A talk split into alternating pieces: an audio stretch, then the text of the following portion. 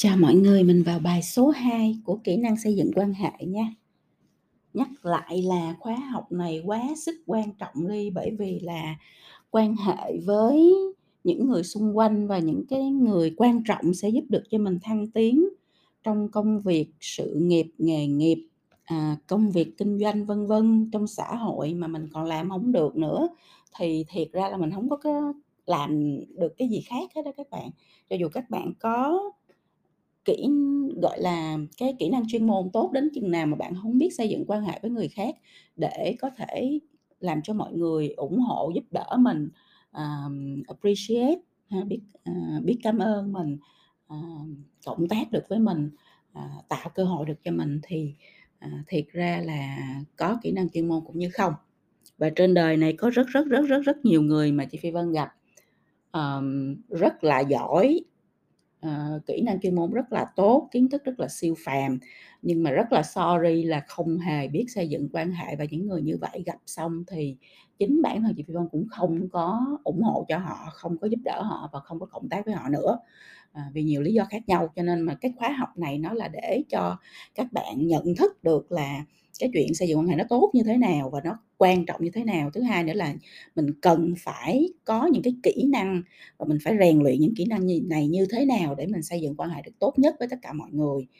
Cái này học xong rồi rèn luyện thì nó giống như là thuốc bổ vậy đó, nó sẽ giúp cho các bạn, à, làm việc, công tác, à, phát triển nghề nghiệp dễ dàng hơn, à, thuận lợi hơn và nhanh hơn, đạt được hiệu quả nhanh hơn. Được chưa? Thì trong cái bài hôm trước chúng ta đã nói về xây dựng quan hệ, chúng ta đã nói là quan hệ tốt là quan hệ như thế nào rồi. Thì trong cái bài này, à, chị Phi Phong muốn đặt một câu hỏi ngược lại là không xây dựng quan hệ có được không? Ví dụ như giờ em nói là chị em bây giờ không có thích liên quan gì tới con người hết, không liên quan tới ai hết, em chỉ muốn một mình em làm những chuyện của em mà thôi, trong cái thế giới của em mà thôi, em không cần xây dựng quan hệ thì có được hay không? Thì hôm nay sẽ trả lời câu hỏi này cho các bạn.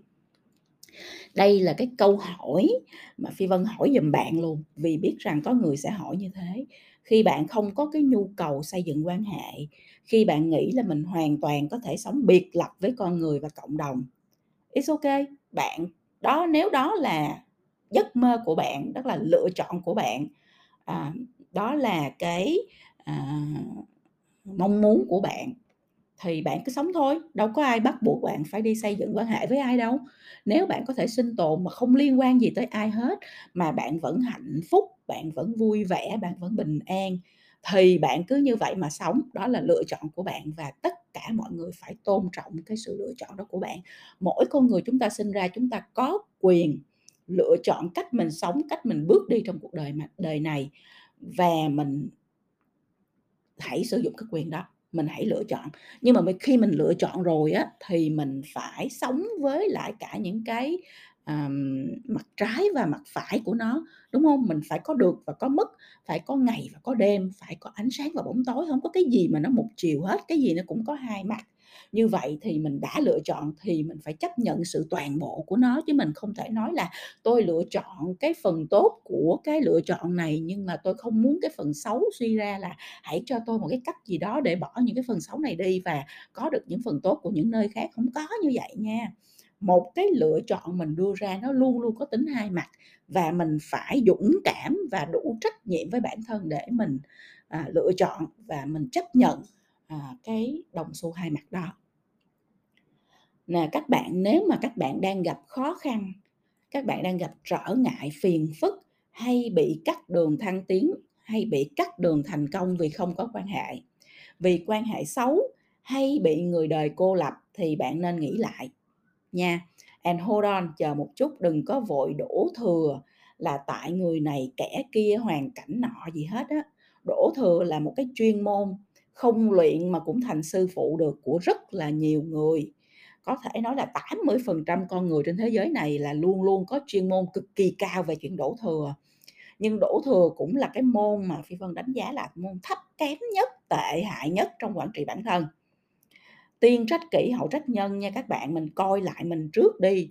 Rồi, mình coi cho kỹ rồi á, thì mình hãy chỉ trỏ sang nhà hàng xóm, chứ đừng có, chưa gì hết, chưa có biết là thật sự mình làm tốt hay không, mình có ok hay không, mình có nhận thức hay không, mình có đang làm đúng hay không mà mình đã đổ thừa người khác.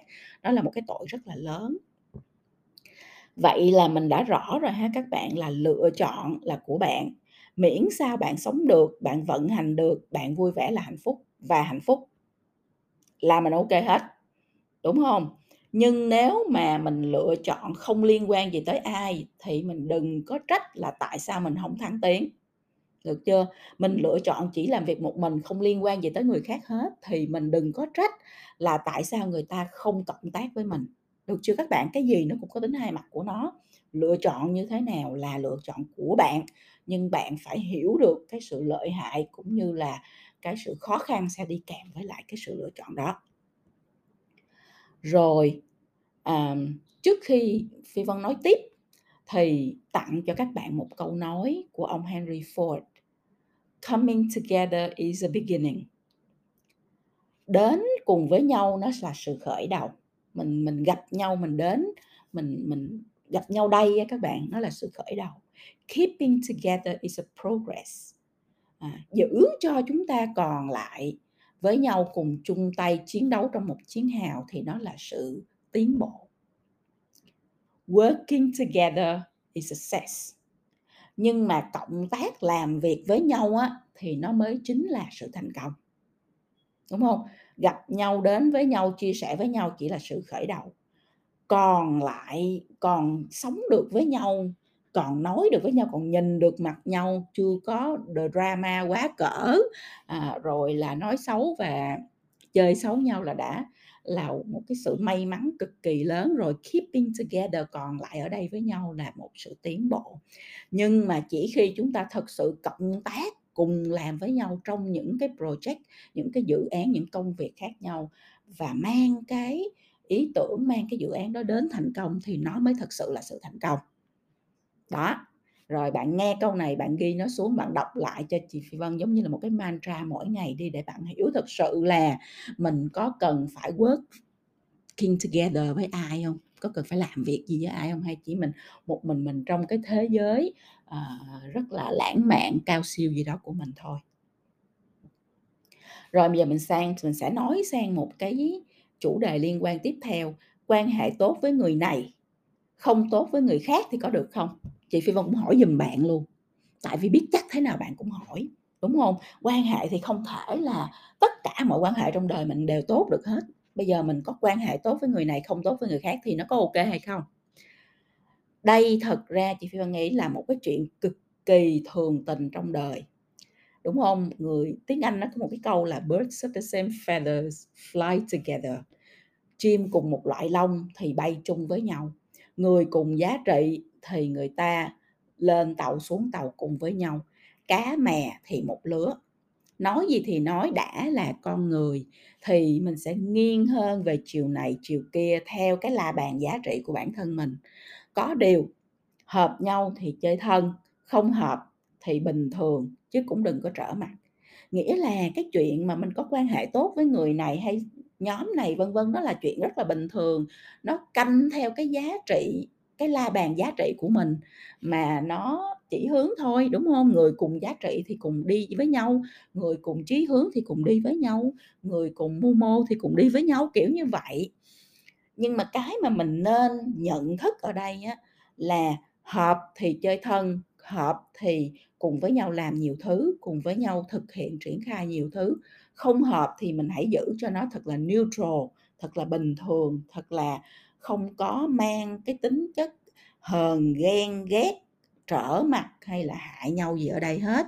Thì cái đó nó mới là cái cách để cho chúng ta càng ngày càng mở rộng được những cái quan hệ tích cực trong cuộc đời của mình. Nhưng mà ở đây mình nói cái hồi nãy mình có nhắc đến chữ thân thiết. Thân thiết là mình nói về cái quan hệ xã hội. Còn trong công việc á, thì mình cần giữ cho mọi thứ nó khách quan.